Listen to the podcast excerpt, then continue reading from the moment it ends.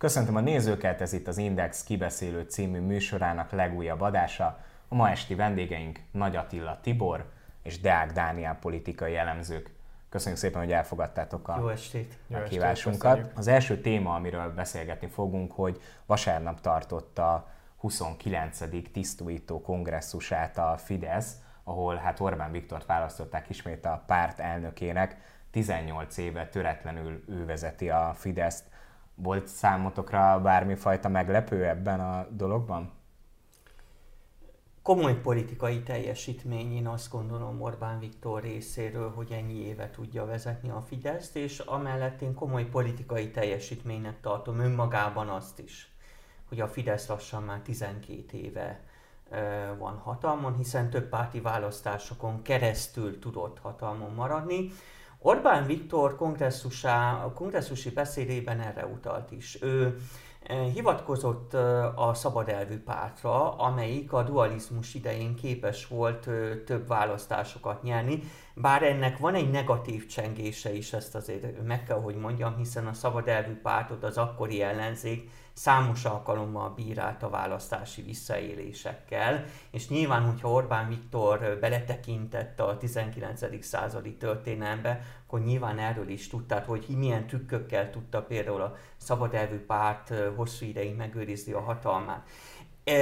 Egyebekben persze nagy meglepetést én nem tapasztaltam a Fidesz kongresszuson, kivéve azt, hogy Orbán Viktor köszönetet mondott a feleségének, de egyebekben nem. Tehát a, aki a Fidesz kongresszus nézte, és aki a Fidesz szavazója, az ismeres közegben um, találhatta magát, hiszen megkapta a szófordulatokat a migráció ellenességről, megkapta a, a maga táp, szellemi táplálékát, a, a, az ellenzék ellenességről, a családok támogatásáról, tehát, ö, tehát csupa ismerő szlogen topoz hangzott el, ami egyfelől persze jó, mert aki a Fidesz szavazója, az ismerős, kellemes közegben lehetett. Másfelől meg rossz abból a szempontból, hogy most sem lehetett hallani egy igazán nagy témát, amit lehetett mondjuk a 18-as kampányban, a 14-es kampányban, mint hogyha a Fidesz ez ügyben továbbra is tanácstalan lenne, hogy hogyan alakítsa ki a kampányát. Én még némi idegességet is vagy izgatottságot is tapasztaltam ez ügyben, tehát mint hogyha még a Fidesz sem nagyon tudna mit kezdeni most azzal a helyzettel egyelőre, hogy hát hogyan is lépjen fel az e-, egységesülő ellenzék számára, és hát ugye ez jól jelzi a 16. kerületi Fideszes polgármester azon meglepő mondata, hogy még várják a központtól a megfelelő válaszokat. Fogunk erről mindenképpen beszélni, de Dani, te hogyan láttad, mi volt szerinted akár a miniszterelnök beszédében, akár az egész kongresszusnak a fő központi üzenete? Szerintem az volt a legnagyobb üzenet ennek az egész kongresszusnak, hogy gyakorlatilag a Fidesznek van egy nagyon komoly politikus gárdája, tehát itt nagyon sokan felvonultak, és egy komoly beszéd sorozatot láthattunk, tehát én azt a fő üzenetet mindenképpen látom a kongresszus kapcsán, hogy itt legyen szó gazdaságpolitikáról, legyen szó migrációról, legyen bármilyen mondjuk határon túli magyarságról, cigányságról, bármilyen szakpolitikai kérdésről szó. Értelemszerűen itt a Fidesznek megvannak azok a politikusai, akik egyébként hát sokkal, nem is tudom, összetettebben, sokkal magasabb színvonalon képesebbek kommunikálni, mint mondjuk bármelyik ellenzéki vezető politikus. Tehát ez egyfajta ilyen erődemonstráció volt szerintem a, a Fidesz részéről, hogy itt igen, nagyon sokféle politikusunk van, akik egyébként a jobboldali szavazók számára nagyon elfogadottak, nagyon ismertek, nagyon szeretett politikusok, és hát ugye Orbán Viktor beszéde pedig egy komplex világmagyarázat volt, ami szintén egyébként hiányzik a balliberális oldalon, tehát ugye a járvány, migráció, az uniós kérdések, ez mind-mind olyan ügy, ami azért meghatározza a politikai napirendet, és Orbán Viktor, de a többi felszólaló is, legyen szó mondjuk a miniszterekről, ezekben a kérdésekben hát világos válaszokat adtak, világos világmagyarázatot nyújtottak a szavazóik számára.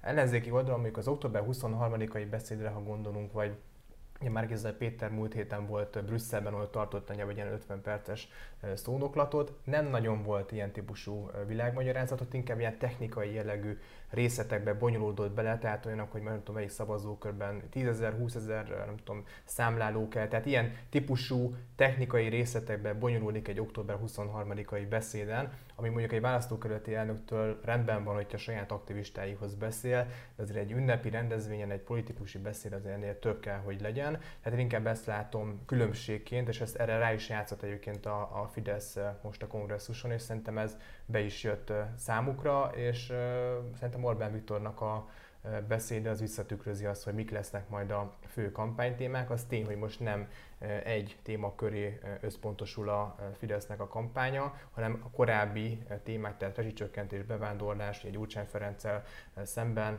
állásfoglalás, és lehetne még sorolni. Ezek a témák fogják szerintem meghatározni a gyermekvédelmi törvény mellett a Fidesznek a kampányát, de ez mind-mind beilleszhető egy koherens világképbe, beilleszhető mindegyik pontja abba a típusú kommunikációba, ami egyébként hát már egy évtizede jellemző a Fideszt. A világkép fontosságára én is szeretném felhívni a figyelmet, mert a, most függetlenül attól, hogy mit gondolunk a Fideszről, azt azért mindenképpen el kell ismerni, hogy a Fidesznek valóban van egy szerintem viszonylag koherensnek mondható világképe, amelyik hát nagyjából változatlan, vagy legalábbis nagyjából viszi azokat a témákat már évek óta, amelyek ö, ö, voltak. És ez a Fideszre nem azt mondom, hogy mindig is jellemző volt, de régóta jellemző. Én a különös nagy fordulatot én az 1990-es évek második felétől vinném, amikor is megjelent a polgári Magyarország vitairat, és az egy nagyon komoly, még nem választási program volt, de annak egyfajta ilyen előszele, és érdemes most is utólag elolvasni, hogy ott azért komoly ideológiai tartalmak voltak. Most nem akarnék belemenni a részletekbe, de hogyha igazából meg akarjuk érteni a Fideszt tartalmilag, akkor figyelembe kell venni, hogy a Fidesz például már 95-96-ban lefektette, hogy ő mit tart a nemzeti érdekképviseletének az Európai Unión belül. Ha megnézzük a kongresszus tartalmilag, ez, ez szintén végigvonul. Most az megint más kérdés, hogy ez a fajta nemzeti érdekképviselet, amelyet a Fidesz megfogalmaz, mennyire hatékony. Nekem ezzel kapcsolatban van kétségem, hiszen látható az, hogy például az Európai Unió határon túli magyarok igényeire nem igazán nyitott, és nyilván ez felveti a Fidesz kormány alacsony érdekvédelmi kép, képességét.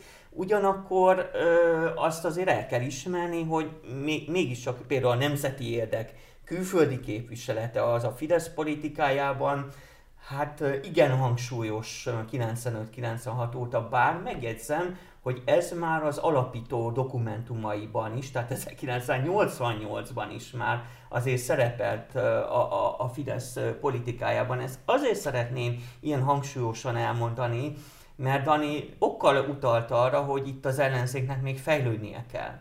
Tehát ö, ö, szerintem is Márkizai Péter október 23-i beszéde azért is volt tévedés, mert ő alapvetően megismételte a győzelmi beszédét. Hogyha egybevetjük a két beszédet tartalmilag, akkor alig látunk különbséget. Tehát szerintem itt érdemes lett volna újítani, és mégiscsak hát koncentráltan pontról pontra egy ilyen szerethető történetmesélést is lehetett volna Markizai Péternek előhoznia. Erre egyébként mondjuk hozzáteszem, erre még lesz ideje, azért arra hadd hívjam fel a figyelmet, hogy így az ellenzéken belül még most zajlik a közös programalkotás. Van egy közös alap programvázlat, amelyen amelynek a kiegészítésén, véglegessé tételén dolgozza. Ez alkalmat adhat majd később Márkizaj Péternek és a mögötte lévő ellenzéki pártoknak, hogy valóban ezt a fajta ideológiát, ezt a fajta alternatív történetmesélést elő tudják. Csak hozni. ennyit szerintem egy kérdés, hogy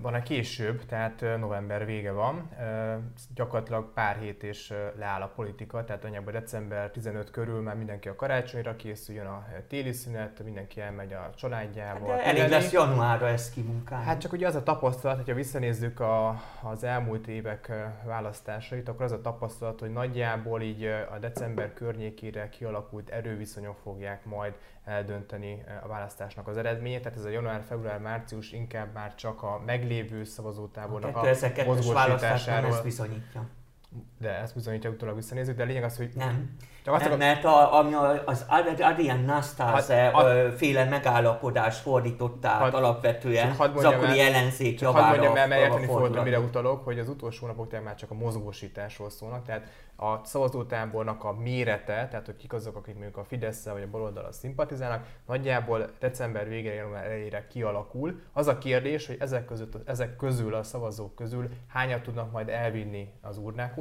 2002 arra volt nagyon jó példa, hogy a Fidesz nem tudta a szavazóinak a jelentős részét elvinni az urnákhoz, mert egy ilyen elkényelmesedett jóléti kampány folytatott, ami egyébként elégedettséget okoz a választókban, de nem mozgósítja őket, ezért kell beszélzetet. A Nastase féle megállapodás rossz kommunikálása az én megszavarta a Fidesz kampányát. Heteken át a Fidesz kezéből kicsúszott a kezdeményezés, pont 2002. januárjában. Tehát én arra akarok csak utalni, ne hogy... Ne menjünk vissza 20 évet. Jó, csak a 2002 azért érdekes dolog, mert, mert ellentétben Dani, hasonlítják a De ellentétben Danival én azt gondolom, hogy akár négy hónap alatt is jelentős fordulat történhet, akár még januártól április. Egy dolog csak a 2002 emlékszem a 18-as választás, ugye azt mondták, hogy a magas részvétel az nem kedvez a Fidesznek, és mindig a 2002-re hivatkoztak ekkor főként baliberális véleményformálók, és akkor láttuk, hogy a magas részvétel láttán Karácsony Gergely is elment már Sándor palotához, na ideje most már ugye lemondani, ideje távozni, adják majd át a hatalmat, és akkor láttuk ezt, hogy két Igen, csak Fidesz... akkor az ellenzék még nem fogott össze egymás egymással, tehát az ellenzék nagy része 18-ban nem fogott össze egymással, most viszont az ellenzék nagyobb része, a parlamenti pártok viszont összefogtak egymással. Ez jelentős újdonság akár a 18-as, akár a 14-es választáshoz képest. Ezzel nem akarom csak azt, azt előre elmondani, hogy biztosan az ellenzék fog győzni, én nem merek most jósolni, csak azt mondom, hogy ma ebből a szempontból is más a helyzet. Fogunk majd még beszélni az ellenzékről, de egy kicsit még térünk vissza a Fidesz kongresszusához. Dani, említetted azt, hogy a jobb oldalon, hogy a Fideszen belül nagyon sok kiváló politikus van, és hogy ez egy nagyon sokszínű politikai közösség. Ez azonban az alelnök választásban mégsem tükröződött vissza, hiszen gyakorlatilag csak Novák Katalin volt az egyetlen, akinek a helyére új alelnököt választottak, ugye Gál Kinga Európa parlamenti képviselő személyében. Az valóban igaz, hogy a kongresszuson sok kormánypárti politikus, köztük polgármesterek, miniszterek, államtitkárok is felszólaltak, de azért mégis az látszik, hogy ilyen szempontból nem ö, kerülnek be új szereplők a párt vezetésébe, és nincs olyan fajta komoly verseny, ami akár mondjuk a, az ellenzéknek az ilyen különböző pártjainak a tisztújításai megtörténik. Ugye egy párt kapcsán sokan, egyébként a kritikusok a demokráciát kérik számon, hogy akkor mi nincsen itt bázisdemokrácia, mi nem szavaznak mindenről, mi nem lehet mondjuk tíz jelölt közül választani egy pártanők esetében, csak hát egy párt az nem így működik, a párt az egy hierarchikus rendszer, ahol van egy vezető, van egy vezető gárda, akikben jó esetben bíz, bízik a pártagság, és azt mondja, hogy igen, ők a jó vezetők, és felsorakozunk mögé, és egy választási kampányt végig fogunk velük csinálni. Akkor van baj, amikor megjelenik több konkurens pártelnök aspiráns, vagy alelnök aspiráns, és akkor kezd szétesni a párt. Hát a Jobbiknál mit láttunk, ugye amikor Jakab Péter volt a, a aspiráns, akkor ugye voltak komoly ellenfelek, és hát egy pártszakadás is következett be. SZDSZ-nél itt látunk az utolsó tisztújításokon, hogy gyakorlatilag a párt ketté szakadt két jelölt közül, és gyakorlatilag az SZDSZ is szétesett. MDF-nél is láthattunk ilyeneket. Tehát azoknál a pártoknál, amelyek gyengék, és amelyek vagy teljesen szétesnek, vagy eljelentéktelenednek, ott látjuk, hogy hát több irány felé megy az adott politikai formáció, és azok a pártok tudnak egyébként sikeresen, hatékonyan működni ma Magyarországon, ahol van egy a többség által elfogadott vezető, aki mögé egyébként besorokozik a pártnak a tagsága. A demokratikus koalíció például az ellenzéki térfélen ilyen, tehát Gyurcsány Ferenccel szemben nincs egy olyan alternatív vezető, akit be tudnának rakni mondjuk a demokratikus koalíciónak a vezetésébe. A többi párt esetében, ugye az MSP vagy a párbeszédre gondoltunk, úgy próbálták orvosolni ezt a helyzetet, ami egyébként a párton belül van egy ilyen ellentét, hogy akkor társelnöki rendszert vezettek be, és akkor így próbálják becsatornázni egyébként a pártnak a különféle irányvonalait, de hát látjuk azért, hogy az MSZP sem a leghatékonyabb formáció ma Magyarországon. Volt ellenzéki narratíva is a Fidesz kongresszusa kapcsán, Karácsony Gergely főpolgármester például az MSZMP tisztújító kongresszusához hasonlította a rendezvényt. Attila, te hogy láttad ezt? Annyiban azért igaz ez a hasonlat, hogy ö, hát az MSZNP kongresszusain sem voltak ellenjelöltek, a Fidesz kongresszusain sem. Ugyanakkor annyiban kapcsolódnom kell Daninak a véleményéhez, hogy Magyarországon nem azok a pártok bizonyultak hatékonynak az elmúlt 30 évben, amelyekben tombolt a demokrácia. Tehát ahol tombolt a demokrácia, ahol például bázis demokrácia volt, lásd LMP, az a pár dirit darabjaira tört, nagyon súlyos belső ellentéteket hozott a felszínre, és a magyar választók, jelzem egyébként a nyugat-európai választók sem feltétlenül, de a magyarok különösen nem szeretik a szétszhúzást a pártokon belül.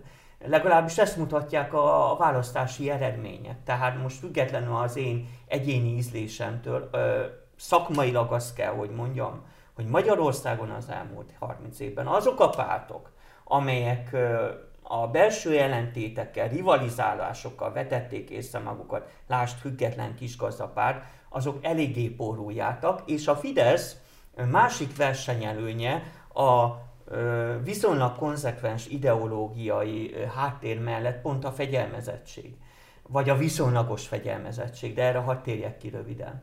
Eh, tehát a, ha valaki megnézi például a Fidesz alapszabályát, akkor azt látja, hogy egy meglehetősen hierarchikus szervezetről van szó, tehát felülről lefelé mennek egyfelől a döntések. A Fidesz elnökségének, az elnökének komoly vétójoga van például a Fidesz egyéni választókerületi jelöltjei, illetve elnökeinek a kiválasztásában, és például a választmányok és az országos választmány is jelentős részben ex officio létre, révén jön létre, tehát hiva, bizonyos párthivatalokok, hivatalnokok a saját jogukon betöltik a választmányi tagságot. Ugyanakkor ez nem azt jelenti egyébként, hogy a Fideszen, illetve a Fidesz környezetén belül ne lennének ellentétek. Tehát kisebb ellentétek voltak, vannak. Utalnék például Simonka Györgynek az ügyére. Tehát Simonka Györgyöt a Fidesz Békés megyei szervezetén belül többen bírálták még évekkel ezelőtt. Ő neki egy-két polgármesterrel, Fideszes polgármesterrel kifejezetten rossz volt a kapcsolata. Vagy például a bizonyos, a 60-i Fidesz szervezetben is voltak helyi jelentétek. Nem egyszer előfordult az elmúlt években, hogy a Fidesz vezetése felosztatott néhány helyi szervezetet. Viszont összességében ezek a helyi, kisebb helyi ellentétek nem zavarták meg az összképet, tehát a mostani Fidesz kongresszus sem, és nagyon fontos valóban, hogy a Fidesz kongresszus egy meglehetősen kemény egységet uh, tudott mutatni. Persze azok számára, akik inkább a demokráciát, a versengést tartják üdvözítőbbnek, azoknak valóban zavaró, hogy hát még csak vita sem volt a jelöltekről, hanem előre lepacsisztak mindent, de ez kétségtelenül én úgy látom, hogy a választók jelentős része számára ez tetszik.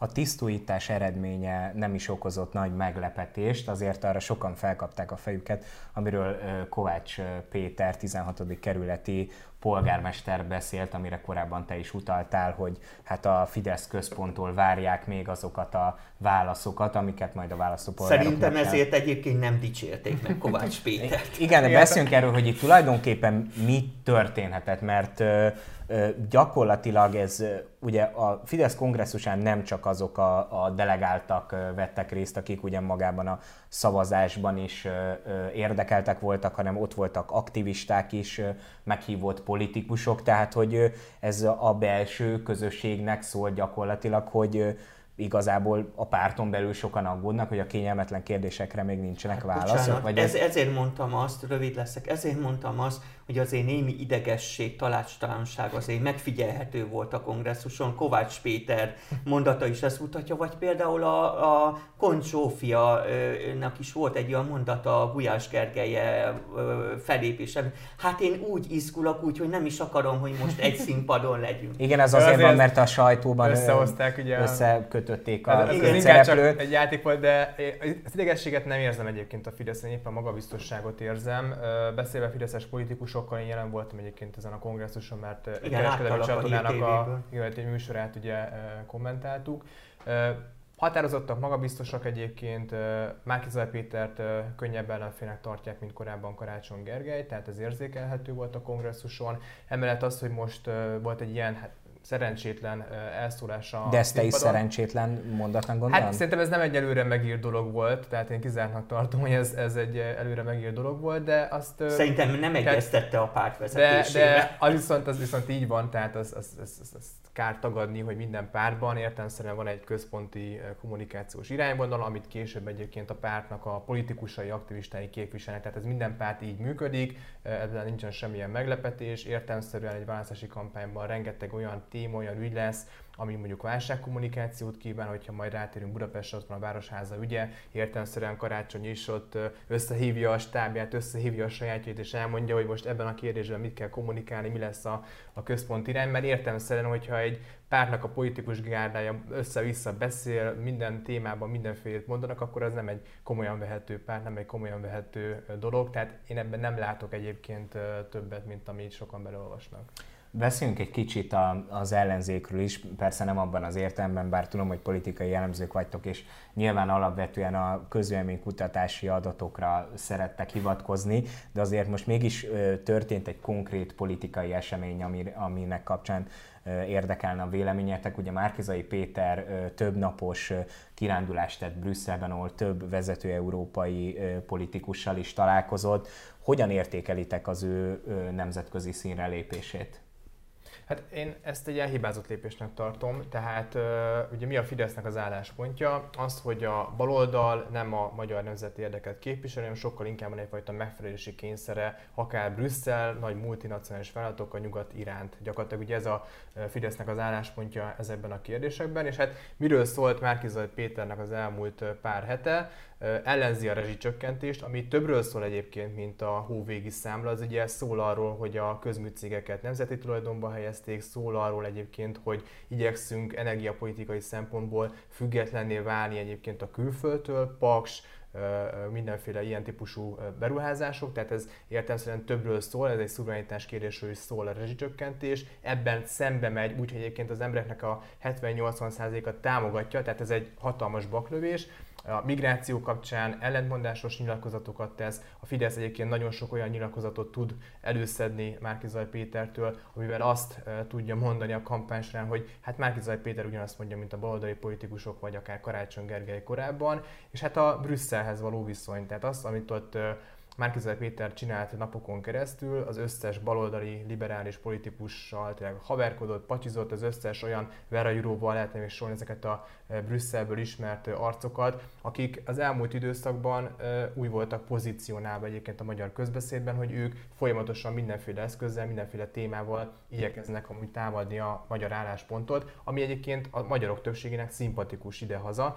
Tehát Márkizai Péter az elmúlt hetekben abból az álláspontból, hogy ő egy hétgyermekes, konzervatív, nem tudom milyen ember, ebből szépen beletolta magát, hogy ő egyébként egy baloldali politikus, már el is szólja magát, tehát most már két olyan nyilatkozat is van, ahol magára is baloldali politikusként hivatkozott, betolta magát ugyanabba a pozícióba, mint amiben mondjuk korábban akár Karácsony Gergely, vagy akár Bajnai Gordon volt. Ez már látszik is egyébként a, a számain, tehát nem lepődnék meg, hogy a decemberre sokkal rosszabbak lennének a kutatási eredmények, mint jelenleg. Márkizai Péter találkozott Manfred Weberrel is az Európai Néppárt vezetőjével, tehát azért nem csak Akit ugye a, baloldali politikusok. Csak azt hogy ugye a, a Fidesznek egy nagyon komoly ellenfele európai szintéren. Emlékszünk az üzengetésekre, hogy a Fidesznek is az az álláspontja, hogy az Európai Néppárt balra tolódott, és most így azon dolgozik a Fidesz, hogy létrehozni egy új európai jobb Fogunk még erről beszélni, mert Navracsics Tibor Mandinernek adott, a Mandinernek adott interjújában arról beszélt, hogy szerinte hibás döntés volt a Fidesznek kilépni az Európai Néppártból, de akkor térünk ide vissza, hogy Manfred Weberrel vagy más európai vezetőkkel való találkozásából belpolitikai szinten milyen profitot remélhet Márkizai Péter? Először hadd beszéljek arról, hogy az Index nézői, olvasói azért jó, ha tudják, hogy a Fidesz kormány sok milliárd forinttal támogatja a multinacionális cégeket Magyarországon visszanemtérítendő támogatásokkal. Tehát egyfelől a Fidesz valóban szeret beszélni arról, hogy a nemzeti érdekeket képviseli, másfelől viszont rengeteg pénzt költ a BNV támogatására és számos más cégre. Én most csak tényeket ugyanaz. mondok, de reagálj nyugodtan, Jó. ki érdekel. Hát csak annyi, hogy a kettő nem ugyanaz. Tehát, Én nem mondtam, nem hogy arról van szó, Nem arról van szó, hogy mondjuk közműcégek kapcsán, hogy a külföldi cégek vagy különféle vállalatok döntik azt el, hogy a lakosságnak milyen árakat kell fizetni hó végén a rezsire, hanem a magyar állam nemzeti alapon tudja ezt szabályozni. Jó, én, tehát, én sem azt mondtam, hogy ugyanaz. Azt, hogy azt, senki nem mondja, tehát Orbán Viktor sosem mondta azt, hogy nincsen szükség a magyar gazdaságnak arra, hogy mondjuk nyugati multinacionális vállalatok csak, munkahelyeket pró- próbáltam már, mindjárt visszatérek már Péter más. brüsszeli támogatására. Én nem mondtam, hogy ugyanaz, csak gondoltam, megpróbáltam árnyalni egy kicsit Értem. a helyzetet, hogy azért tudják a, az Index nézői, hogy bizony, bizony nagyon sok milliárddal támogatják például a német cégeket is Magyarországon. Helyesen, de akkor visszatérve... az országban. Igen. Persze, hát nagyjából 300 ezer munkavállalóról van szó, csak miközben a Fidesz ö, sokszor mondja azt, hogy mennyire a magyar nemzeti érdekeket képvisel, hát csak közben az... keményen támogatja csak a külföldi... magyar közben, nemzeti érdek, közben, hogy legyen munkahely. Közben keményen támogatja a külföldi vállalatokat. De akkor, Márkizaj, de akkor Márkizaj Péter Péter brüsszeli útjára visszatérve. Tehát Magyarország ugye a kisebb országok közé tartozik, bár az Európai Unióban ez nem azt jelenti, hogy mi vagyunk a legkisebb ország, lakosság, szám és szavazati súlyunkat tekintve, de egy viszonylag kis ország vagyunk. Tehát ebből adódóan Magyarországnak mindig is fontos a külfölddel való kapcsolata, különösen a nagyobb országok és az Európai Unióval való kapcsolata. Na most a baloldalt nagyon hosszú ideje, különösen több párti körülmények között jellemzi az, hogy igyekszik minél jobb kapcsolatba kerülni a nyugati erőkkel. Ezt ugye a Fidesz meg a baloldal ellenesek úgy szokták interpretálni, hogy lefekszik túlságosan, ki elégíti ezeket a nyugati elvárásokat, és ezért jegyeztem meg egyébként, hogy azért a Fidesz is részben ezt megteszi a külföldi vállalatok támogatásával. Na most Márkizai Péter beleállt ebbe a sorba, tehát beleállt ebbe a sorba a brüsszeli látogatásával, hogy ő, a, ő egyértelművé tette, és szerintem ez a brüsszeli út egyik üzenete, hogy ő sokkal barátibb együttműködést kíván majd a nyugati politikával, az Európai Unióval megejteni és végrehajtani, mint a mostani jelenlegi Fidesz kormány. Egyébként az én érzésem szerint az Európai Unió vezetői nagyon is szeretnék a Fidesz kormány bukását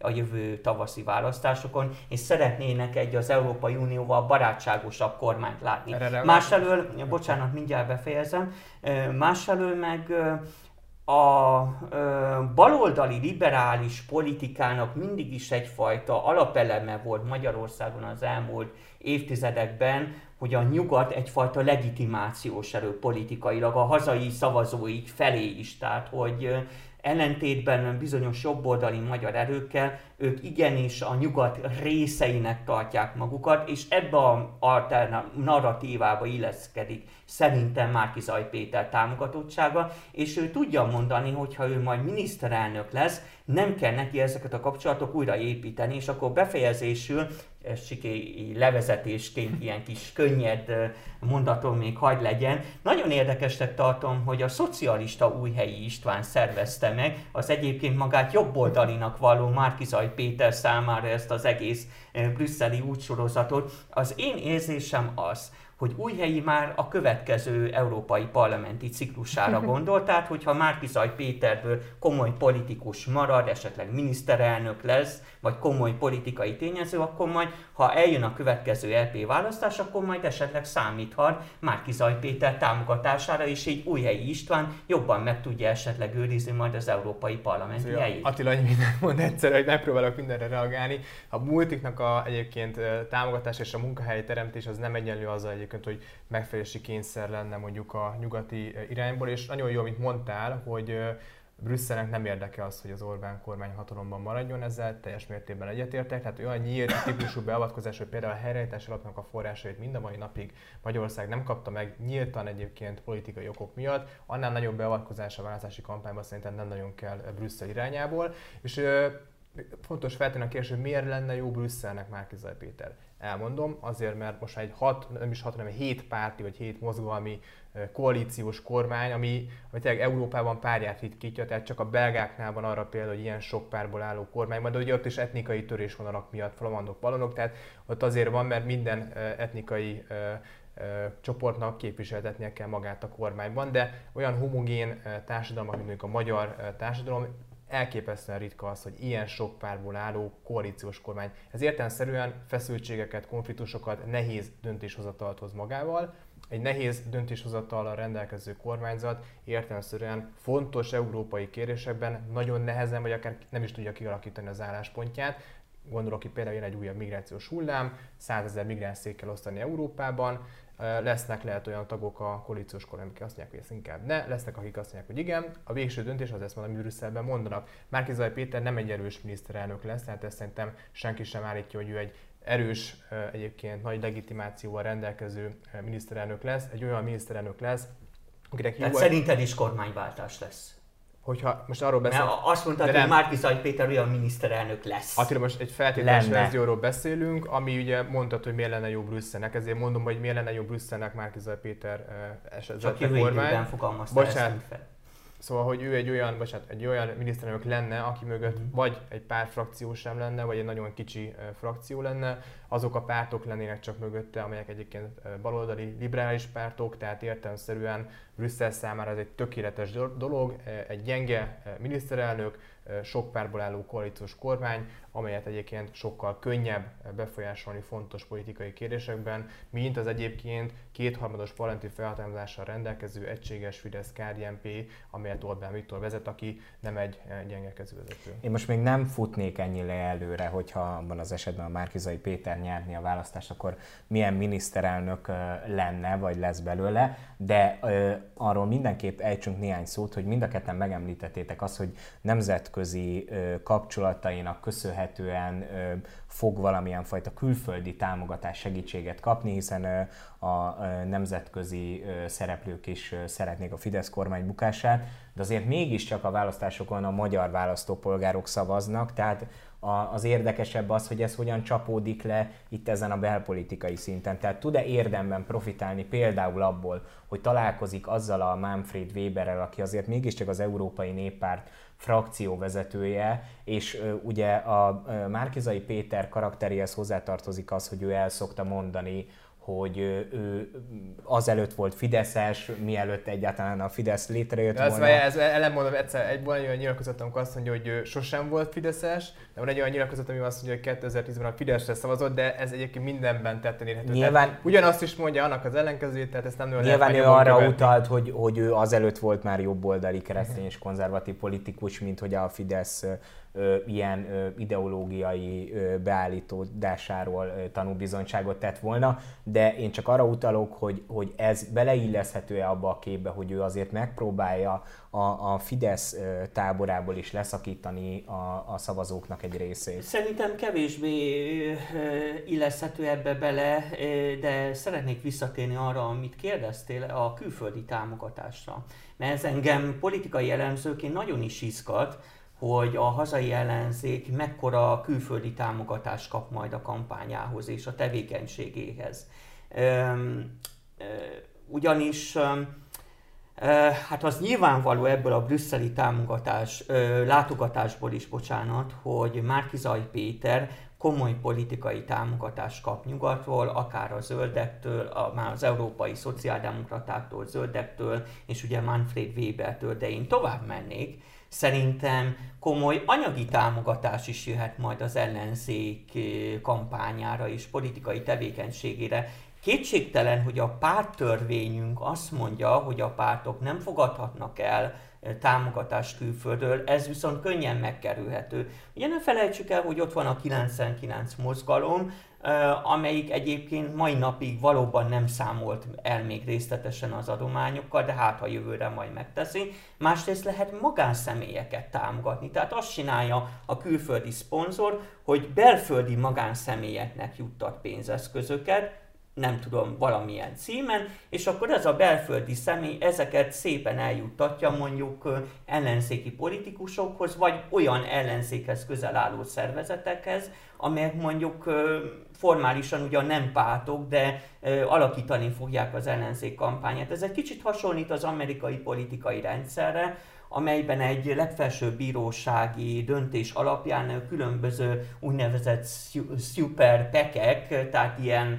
szervezetek a pártok mellett korlátlanul költhetnek kampánypénzeket, és azt gondolom, hogy Magyarországon most az ellenzék minden korábbinál több pénzt költhet el a kampányára. Bocsánat, mindjárt befejezem. Erre azért is szükség lesz, mert egyébként a Fidesz kampányát is jelentős pénzeszközökkel tudják majd támogatni, többek között az állam minden erejével és apparátusával egyetemlegesen. Attilával egyetértek, tehát ez a 99 mozgalom tipikusan egyébként a párt és kampányfinanszírozásnak a megkerüléséről szól. Mind a mai napig nem tudjuk, hogy miből tudott egyébként Karácsony Gergely több millió forintot csak az első fordulójában az előválasztásnak elkölteni. És ami azért ilyenkor felmerül a kérdés, hogy nem tudom, hogy milyen külföldi érdekeknek áll érdekében az, hogy bizonyos politikai erőket támogasson, kik ezek a külföldi szereplők, egyébként mit várnak el mondjuk ezektől a magyar politikai szereplőktől. Tehát azért nem véletlenül, hát azért nem véletlenül minden ország igyekszik egyébként a külföldi befolyásnak a lehetőségét hát a zéróra, nullára levinni egy hát ez kampány során. Azért az amerikai Egyesült Államokban, hogyha mondjuk nem tudom, egy republikánus politikusról kiderülne, hogy mondjuk orosz pénzeket kap, vagy kínai pénzeket kap, azt a politikus szerintem jó, hogy nem lecsukják, is a viszik a börtönbe. Tehát azért ezek nagyon súlyos, nagyon súlyos dolgok ezek, amikor olyan dolgok merülnek fel, hogy külföldről támogatnak magyar politikai szereplőket. Ez nagyon kellemetlen, és a beavatkozás kapcsán pedig szerintem azt tapasztaltuk az elmúlt időszakban, hogyha a magyar választók azt látják, hogy bizonyos külföldi érdekkörök akarnak beavatkozni a magyar választási kampányba vagy a magyar belpolitikai folyamatokba, akkor a mögé a politikai erő mögé sorokoznak fel többségében, aki ezzel szembe megy. Hát Soros Györgynek a személye éppen erről szólt, ugye Soros György kapcsán a Fidesznek a sok olyan állítása volt a kampány során, 18-ban, hogy ő milliárdosként a magyar politikai szereplőket irányítva akarja saját érdekeit képviselni Magyarországon. Ez nagyon sokaknak nem tetszett Magyarországon, és ezért például a Fidesz választották. Tehát minél többet hangsúlyozza, csak arra akarok utalni, minél többet hangsúlyozza Márki Zaj Péter, hogy mögötte ilyen külföldi politikus van, akár lehet még azzal is dicsekedni fog, már is kinézem belőle most itt a, a Bigel László, meg minden milliárdos támogatás után, hogy még, még külföldi szereplők pénzzel is támogatják, tehát ilyen elszólása lesz, azt szerintem, hát hogy is mondjam, lenullázza az ő... Nem feltétlenül, ugyanis szerintem a választásokat, a választásokra szerintem ez a tényező hatással van, ennyiben egyetértek veled, csak azzal szeretném kiegészíteni, hogy más tényezők is befolyásolják majd a magyar választók magatartását, döntően pedig a megélhetés. Márpedig a megélhetés megnehezedett az elmúlt fél évben. A Fidesz nem számolt ezzel még tavasszal, valahol nem is számolhatott. Tehát az, hogy ekkora lesz a drágaság, hogy néhány nappal ezelőtt tette közé a KSH, hogy 6,5%-kal nőtt az elmúlt egy évben az infláció, a kenyér, a pékáruk több mint 8%-kal emelkedtek, a, a kamat terhek növekednek jó néhány magyar választó polgárnál. Ugye a benz, nem véletlenül ö, fékezte meg a benzinárát nemrég a magyar kormány, mert érzékelte, hogy nő az elégedetlenség. Amire na most egyébként Márkizai Péter azt mondta, hogy ez nem, nem egy jó megoldás. Na most e, erre hadd térjek ki mindjárt, amit Márkizai Péter ezzel kapcsolatban mondott. Csak nem véletlen, hogy a Fidesz a kongresszuson is volt erről szó, hogy közérzetjavító választási osztogatási intézkedéseket jelentett be, ugye 13. havi nyugdíj, és nem sorolom De tovább. Annyi, hogy ez az a lényeg, hogy... Ez körülbelül 1500 Szerintem azért azt a választók látják, hogy ugye 2008-ban is elszaladt az infláció, csak akkor ugye az államnak nem volt arra eszköze, hogy egyébként kompenzálja, mérsékelje ezeket a típusú terheket a lakosság részéről, hanem éppen ellenkezőleg ugye elvették a nyugdíjat, fizetés, stb. tudjuk a megszorításokat. Tehát rosszabb helyzetbe került még a hát válság után a lakosság. Csak azt akarom, befolyásolják nem, jövő hát azért az, hogy a, családok több százezer, akár milliós összegben kapnak vissza Igen, adóvisszatérítést, 25 év alatt SZIA-mentesség. Erről beszélek, hogy majd meglátjuk, hogy ezek hogy befolyásolják a választókat. Héten egyébként 100 ezer nagyságrenben kaptak összegeket átlag nyugdíjasok. Azért ezek olyan komoly összegek, amelyek ellensúlyozni Igen, de e- ezek egy részét sajnos az infláció megeszik. De nem az, most, ez ezt nem mondod, hogy 100 nem, nem mondom, hogy az egészet, de egy részét sajnos megeszik. azért ennyire a materiális Péter, a, a Márkizaj Péterre még hadd reagáljak, mert ez a Ebben szerintem nem lesz közöttünk vita, hogy Márkizaj Péternek a benzinárral, a rezsicsökkentéssel kapcsolatos kijelentései választástechnikai szempontból biztos, hogy szerencsétlenek. Ezt minek tudod be egyébként annak, hogy neki nincs olyan kellő politikai rutinja, még azért nagyon sokszor tesz olyan kijelentéseket, amik hát elég szélsőségesek, és akár a saját táboron belül is azért zavarokat vagy feszültségeket mm. kelt. Ez annak tudható be, hogy ő egy rutintalan politikus, aki még nem igazán tudja megformálni a, a mondatait, gondolatait mielőtt elmondja, vagy az annak köszönhető, hogy ugye sokan hasonlítják egyébként pont a, a republikánus Donald Trumphoz, mm. hogy annyira szélsőséges kijelentéseket tesz, hogy ezzel is tudja tematizálni a, a média azon részét is, aki egyébként mondjuk Szerintem nem ideológiai, tehát szerintem inkább kampánytechnikában hasonlít Trumphoz, ideológiában, most ebbe talán nem menjünk nem bele. Nem nem menjünk bele, mert akkor hosszan kéne Nagyon beszélni. De, de kampánytechnikailag annyiban, hogy ilyen vad kijelentésekkel magára tudja irányítani a figyelmet, csak hogy szeretném elmondani, hogy politikailag nem, ez nem Amerika.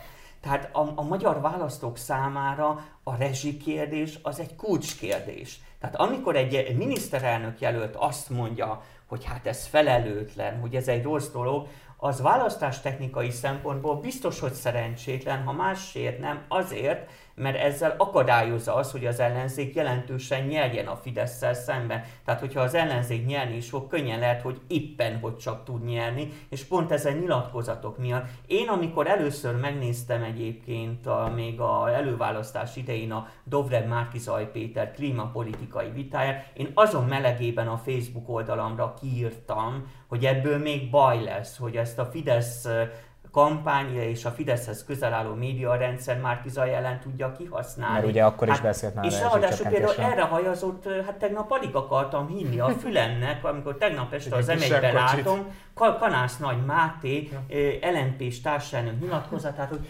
hát nem kell feltétlenül kocsit igénybe venni, meg hogy nem olyan nagy baj az, hogyha valaki kocsival 15 perc alatt nem tud eljutni, és kérdezték is tőle, hogy mi van akkor a családosokkal, akiknek meg kell a kocsi. És ugye pont ez az LNP volt az, amelyik már... Várjál csak, hogy Márkizaj Péter ugye azt mondta, hogy ö, vegyen kisebb kocsit akkor, hogy kevesebb Igen, tehát ezek, ezek, ezek borzasztóan szerencsétlen kijelentések, mert igenis sok magyar családnak kell a kocsi, és ráadásul a falvakban például, ahova naponta mondjuk egyszer-kétszer jár volánbusz, ott sokan nem engedhetik meg maguknak azt, hogy ne legyen valamilyen autójuk, és én nem úgy látom, hogy már Kizaj Péter érteni ezen embereknek az életét. Én úgy látom, hogy a Fidesz ilyen szempontból jobban érti ezeket a választókat. Nem véletlen egyébként, hogy sokáig a Fidesz, legalábbis szerintem még most is viszonylag népszerű falvakban, és az ellenzéknek pont arra kéne törekednie, hogy falvakban, vidéken minél több szavazója legyen. Na most ezek a kijelentések Márki Zaj Péterről, ezt biztos nem segítik, viszont ennek ellenére nem írnám le teljesen az ellenzék esélyet, hiszen például akár Orbán Viktorról nyilvánosságra hozhatnak nagyon kellemetlen dokumentumokat vagy videófelvétel, vagy esetleg Orbán Viktorhoz közel álló politikusokról láthattuk például, mi történt Szájjel Józseffel. Kellemetlen hangfelvé- vagy kellemetlen felvételek az elmúlt hetekben is napvilágra kerültek de ezek egyelőre nem jobboldali politikusokat érintenek. Egy kicsit térjünk át a Városháza ügyére, ugye az elmúlt hetekben több hangfelvétel is napvilágot látott, amelyben, amelyek alapján ugye újságcikkekben azt állítják, hogy a Karácsony Gergelyhez köthető üzleti körök, vagy a városvezetéshez köthető üzleti körök megpróbálták valamilyen módon értékesíteni a városházát, és hát e, ebben is elég diszonás volt a, a városháza kommunikációja.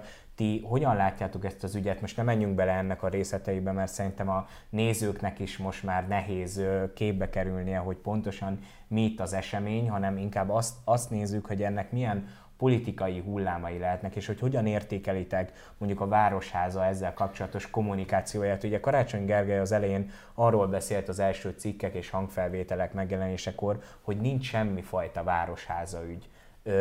Ez továbbra is fenntartható, ez az állítás? Csak egy reakció, hogy 18-ban is nagy volt a, a csoda fegyvervárás, amit akkor Simicska Lajostól várták, na akkor most az utolsó héten biztos bedob valamit, amit összeomlik a Fidesz, nem történt ilyen, tehát én ezzel a csodavárásokban nem szoktam uh, hinni. Uh, ami viszont a város... Szájújegyi József bekövetkezett. Hát de uh, bejött, de politikai hatása nem volt, tehát a Fidesz ott nem nagyon zuhant be, nem éreztük pár hát hétig gyakorlatilag uralta. Azért mondjuk a... Mi az? az de nem. A, a borkai a száj, Az a borkaira gondolsz. A borkai, a, persze. A kettő az más, tehát szájrügyben nem volt semmi olyan. Tehát csak azt akarom, de akkor éppen nem volt... is azért erodálta a Fidesznek a hitelességét. Meg az, hogy nem volt olyan közel a választásokhoz. Pár politikai de... hatása nem volt. A lényeg Városháza újra rátérve, hogy ö, ott tényleg ö, nekem az a kedvencem, hogy ugye ellenzéki politikusok már mindenkül elmondják a Fideszben, hogy így dob, úgy dob, amúgy dob, emígy dob, már szét van lopva az egész ország. Azt nem is mondom, hogy 6% feletti növekedés van, de tegyük hozzá azt, hogy amikor meg jön egy szerződés, ugye, amit az Index is ö, ö, napvilágra hozott, amikor jönnek hangfelvételek ö, ilyen típusú beszélgetésekről, amikor mai nap kijött, hogy egyébként az a Gansperger Gyula, akiről ugye azt mondta a Karácsony Gergely két nap, hogy a Fidesznek az embere egyébként Bajnai Gordonnal közösen autókázik, tehát ilyen dokumentumok, ilyen képek, hangok, hanganyagok előkerülnek, Ekkor meg álhír, tagadunk, nincsen semmi látnivaló. Érdekes módon most akkor nincsen lopásról vagy korrupcióról szó a balliberális oldalon. Tehát én inkább ebben, ennek, a, ennek a jelentőségét abban látom, hogy ezek az ügyek jelentősen hiteltelenítik a baloldal korrupcióval vagy lopással kapcsolatos kommunikációját a jövőben, hiszen itt van az egyik nagy korábbi messiású Karácsony Gergely körül egy ilyen nagyon szerteágazó ügy, és egyébként a mai videófelvételben az haladszódik, hogy a Városháza mellett nagyon sok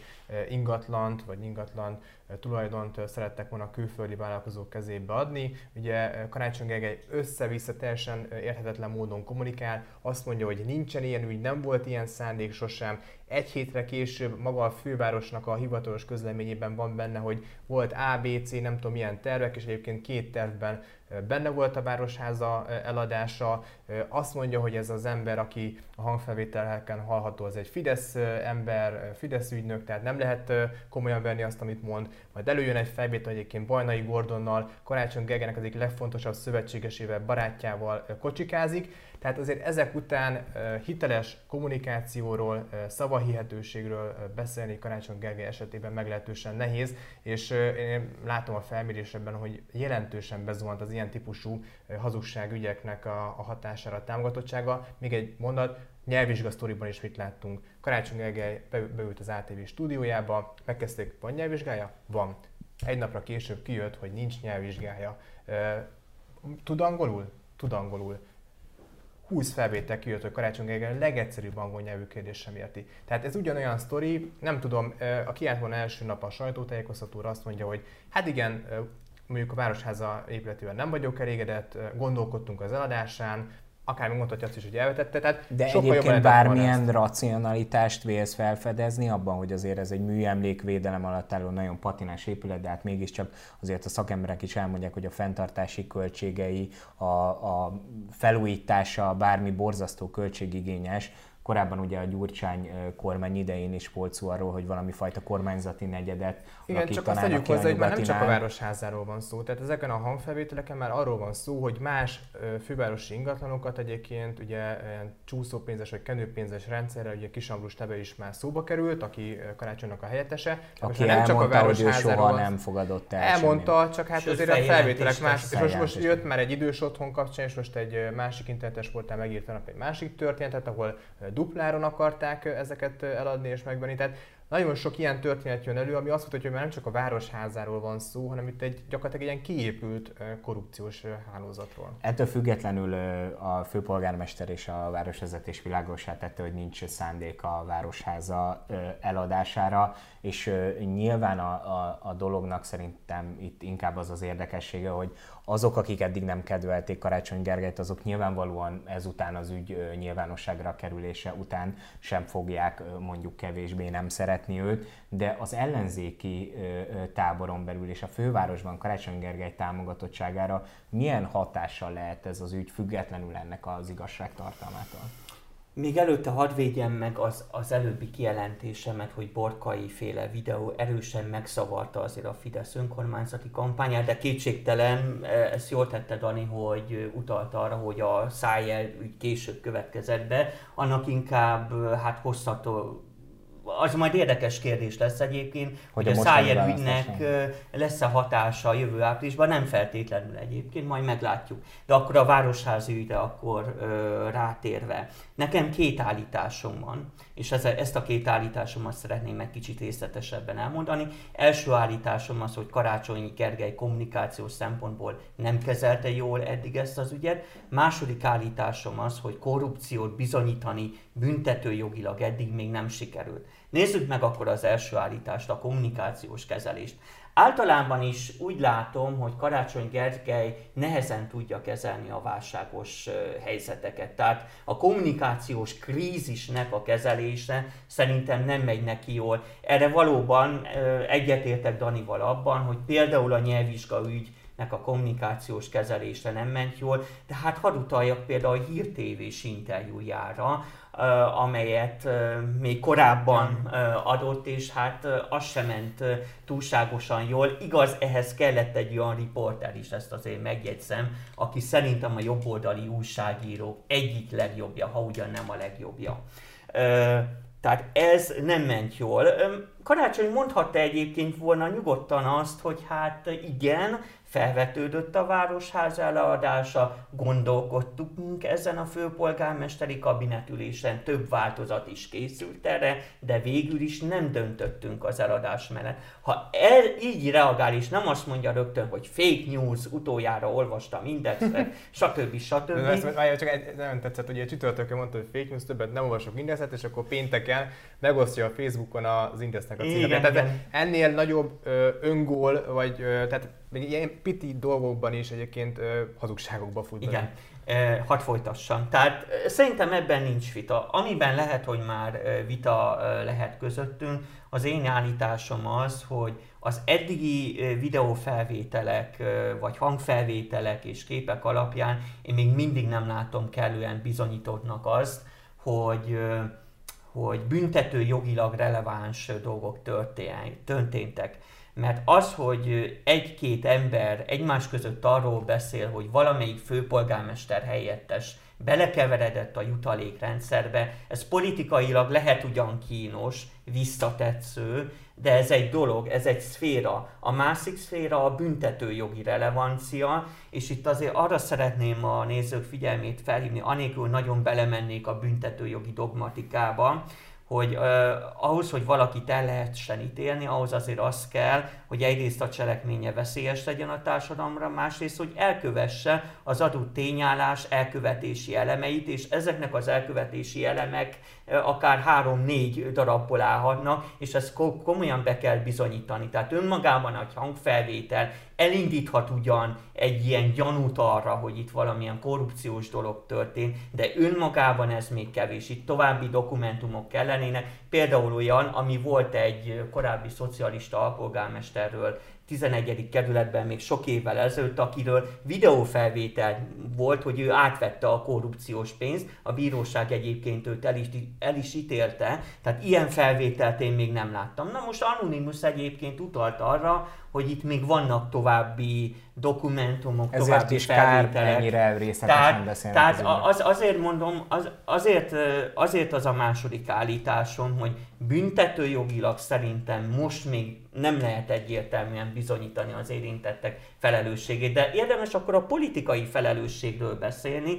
Szerintem, hogy ez ugye ez egy kellemetlen szapparoperává változott a főváros vezetése számára. Ebbe a szapparoperába egyre inkább belekeveredett Karácsony Gergely és a város vezetése, nyúlik a rétes tésztaként ez az ügy, és hát hogyha ez így tovább tart, akkor nyilvánvaló, hogy országosan ez káros lehet az ellenzékre. A fővárosi választókra nem feltétlenül, mert a fővárosi választók jelentős része látható, hogy kormány ellenenséségüket szinte semmi nem tudja meghatni, de országosan ez a Fidesz számára egy jó lehetőség arra, hogy az ellenzék hitelességét tombolja. Beszéljünk az ügy egyetlen egy kulcsmomentumáról, ugye Barcsé Balázs, aki a fővárosi vagyonkezelőnek a vezetője, ő volt az, aki ugye a hangfelvételek tanúsága szerint tárgyalta a Városházának a, az eladásáról, és ezzel kapcsolatban Karácsony Gergely indított egy belső vizsgálatot, bekért ezzel kapcsolatban egy írásbeli beszámolót Barcs Balástól,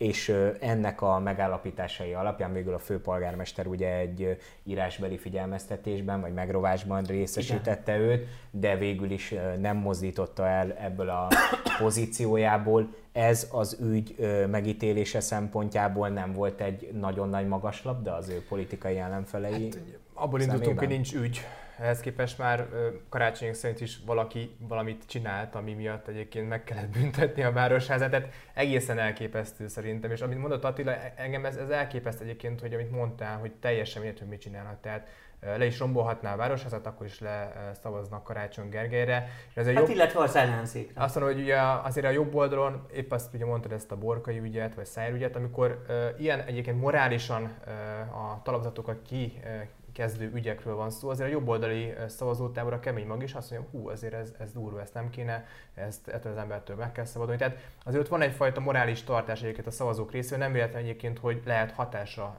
politikai szempontból egy ilyen ügynek a jobb oldalon, míg a bal oldalon azt látjuk, hogy tényleg teljesen mindegy, hogy mit csinálnak, tehát Karácsony Gergely már bármi kiderülhet, akkor is egyébként, ahogy mondtad. Korrupció még nem derült róla. Hát majd kíváncsi, milyen hatása van, de ez egy, egy korrupciós ügyről van most jelen pillanatban szó, és ahogy mondtál, Barcs kapcsán, ugye Tarlós István adott több interjút, ő látta belülről is működni a, a városházát, és hát ő is azt mondta, hogy elképzelhetetlen, hogy a vagyonkezelőnek a vezetője önállóan, tehát hogy ő most reggel föl kell, és akkor úgy gondolja, hogy na, akkor én most értékesítem a városházát, önállóan fog üzletemberekkel, akik ugye egyébként Bajnai Gordonhoz köthetőek, eh, tárgyalni ezekről a dolgokról, és akkor már ugye ott a 22-es választás, 24-es választás is szóba került egy hangfelvételen, tehát politikai logika alapján eh, szeretnék ezeket a különféle ingatlanügyeket véghez vinni. Kizártnak tartom, hogy a vagyonkezelőnek a vezetője saját magától eh, csinál ilyet, és nem politikai, tehát a Karácsony Gergelyék felől érkező kérésnek megfelelően és az annak alkalmazva,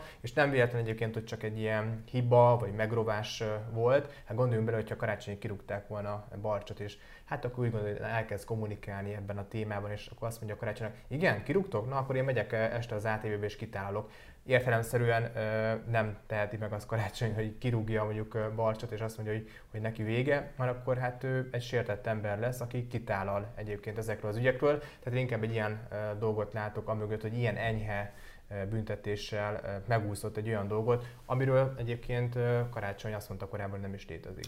Itt sok milliárd forintos projektről volt, vagy lett volna szó, Tehát nem egy ilyen egyszerű lakásnak az eladásáról vagy hasznosításáról volt szó, és engem én sem nagyon tudom elképzelni, hogy a vagyonkezelőnek a vezetője a saját szakállára tárgyaljon ilyen komoly kérdésekben, vagy hogyha ez elképzelhető, akkor Karácsony Gergely nem végzi jól a főpolgármesteri munkáját. Ő az egyik interjúban azt próbálta bizonyítani, hogy ő ezekről igazából nem tudott, illetve hogy nem ment bele mélyen. Na most ez, ez, fur, ez fura.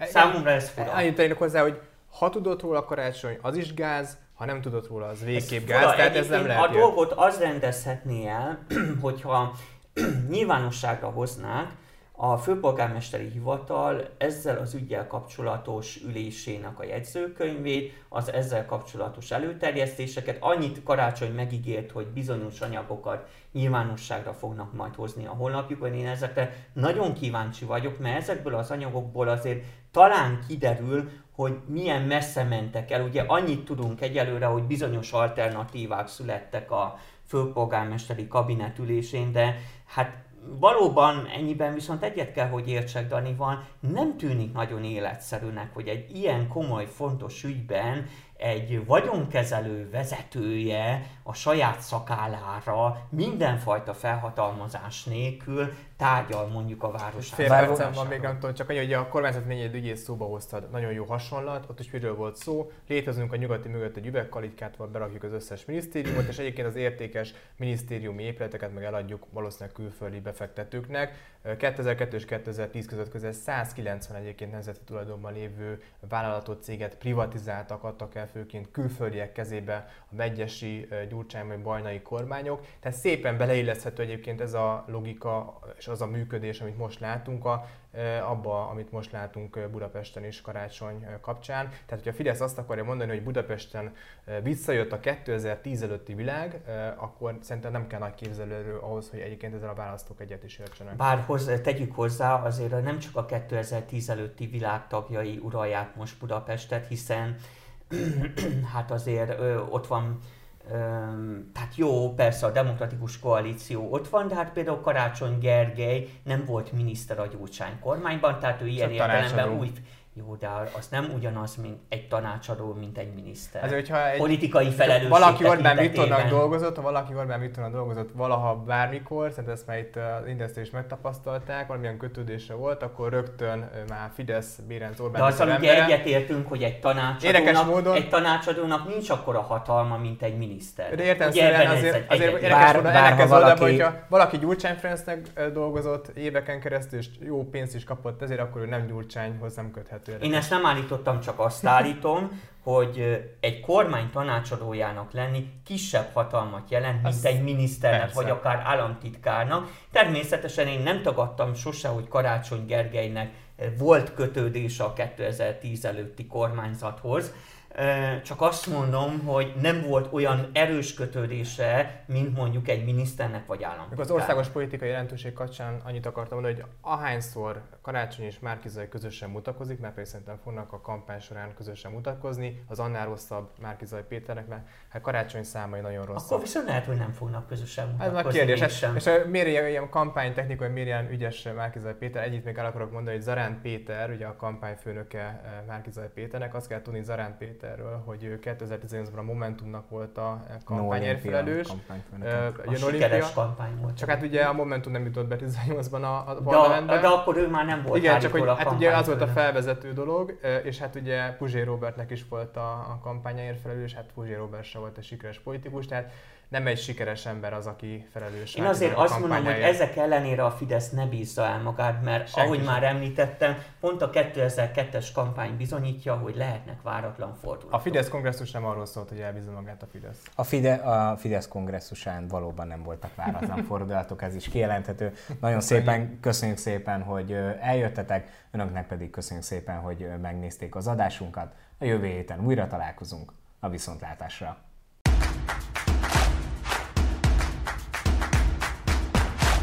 A műsor a Béton partnere.